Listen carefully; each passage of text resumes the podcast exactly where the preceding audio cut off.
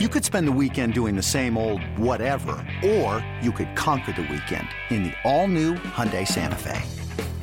Visit HyundaiUSA.com for more details. Hyundai, there's joy in every journey.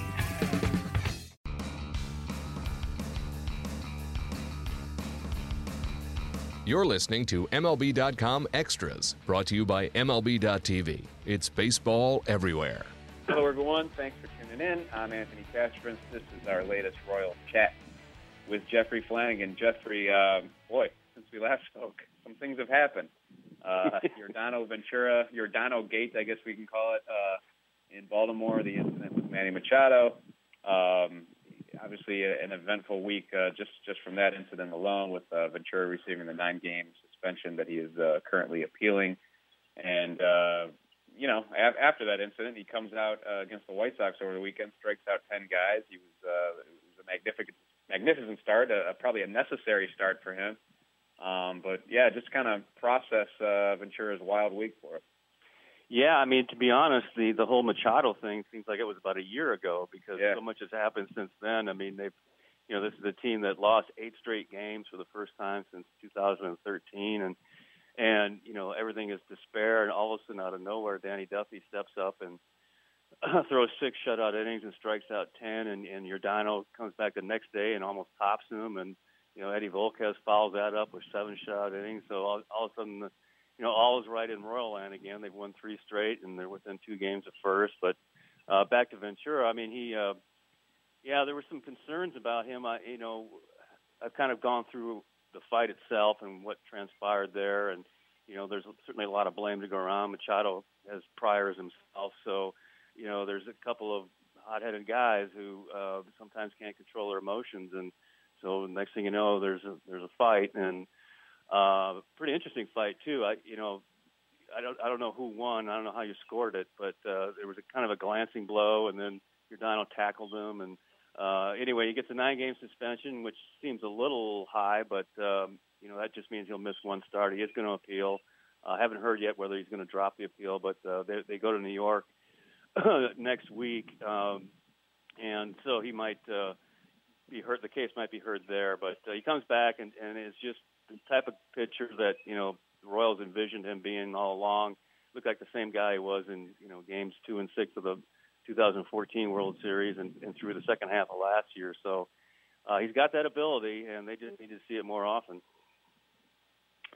Yeah, there were obviously there were reports after the uh, the, the Baltimore incident that uh, the Royals were running out of patience with him and they're trying to trade him. And I know that's since been uh, blown off as, as I think utter nonsense was was the quote uh, I read. But uh, yeah, that was seems uh, like one of the, one of the sources I had uh, just told me it was complete and utter nonsense, and and Yeah. I believed him because look, it's not like they have this wealth of depth in starting pitching here, you know, and you're going to give up on a guy who's 25 years old, who you have club control over through 2021 at at a pretty reasonable price. I mean, it just it didn't make any sense to me from the beginning, and uh, certainly the the sources I talked to just kind of nulled it immediately.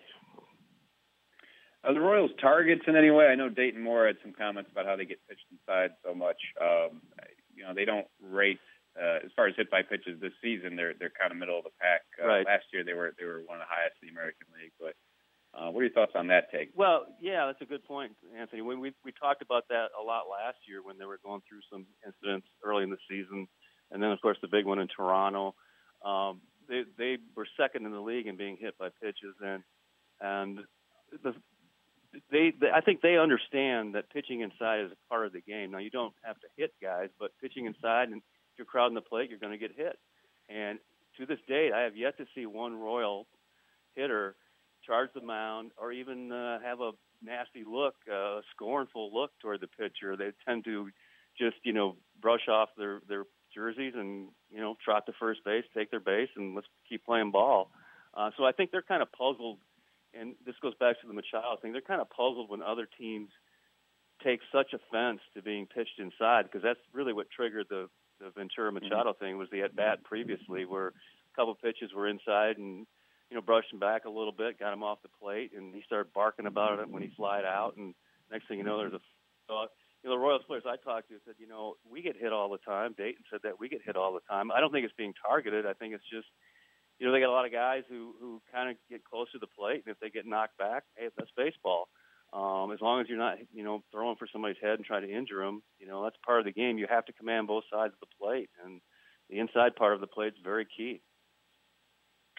Absolutely. Well, yeah, a great start for Ventura. There's no getting around the fact that uh, once the suspension is, um, you know, the actual number is settled. I mean, he's going to miss one start, right. um, but obviously that was a very encouraging one against the White Sox, and they had two encouraging starts since then. I want to talk about Danny Duffy, who also struck out uh, 10 White Sox over the weekend. And Jeffrey, unlike in years past, those strikeouts aren't coming with a ton of walks.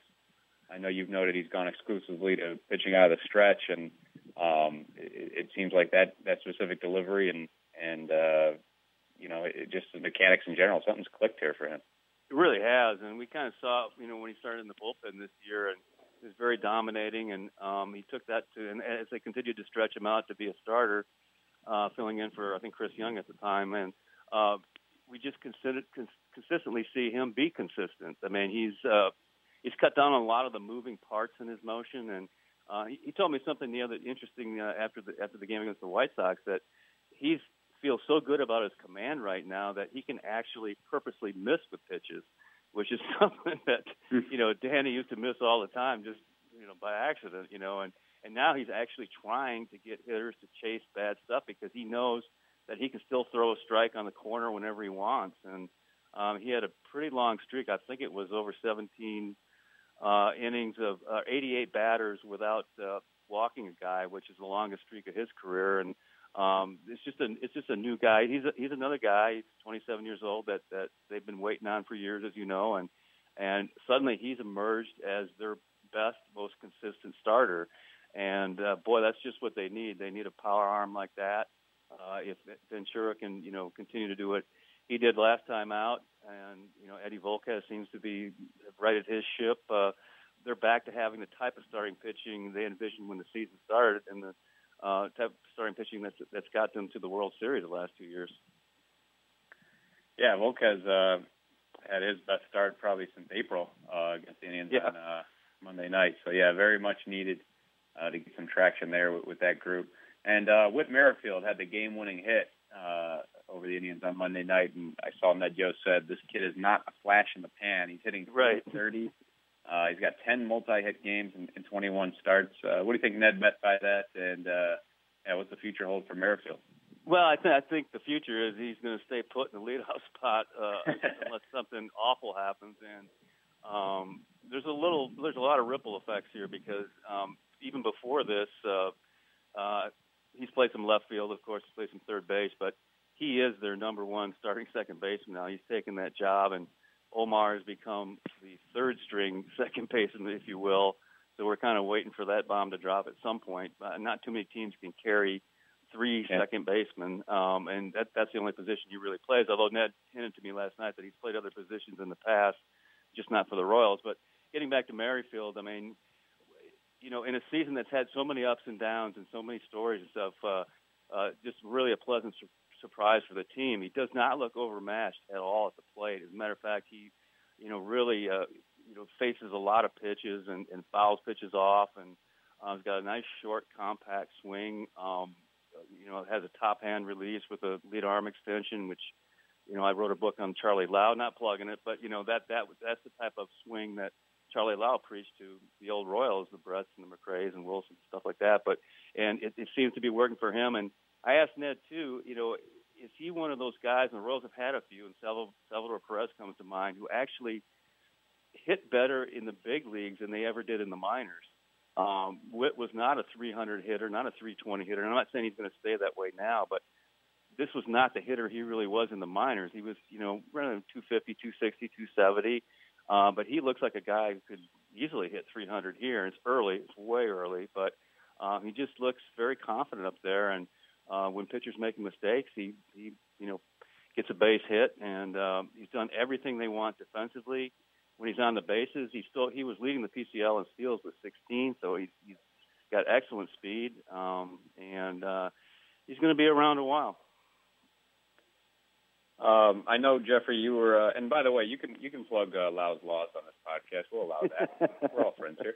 Um, I know you were uh, with the club in Chicago, so not uh, totally honed in on the draft, but um, you know the the, the kind of uh, thirty thousand foot look here. It, and they took 21 pitchers out of the 39 players taken, so obviously a heavy pitching emphasis and uh, a heavy college emphasis. 31 out of 39.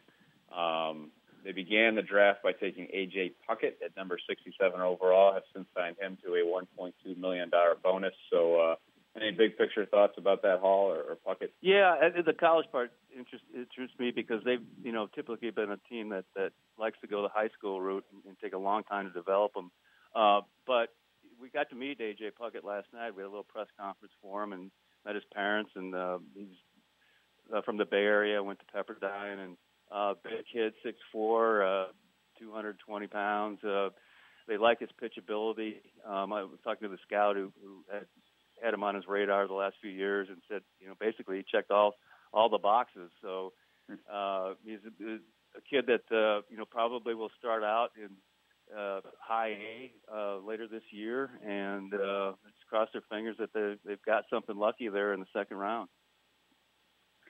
All right, there you have it. The latest on the Royals from Jeffrey Flanagan. I want to thank him for joining us, and thank you all for tuning in. It's been MLB.com Extras, Kansas City Royals edition.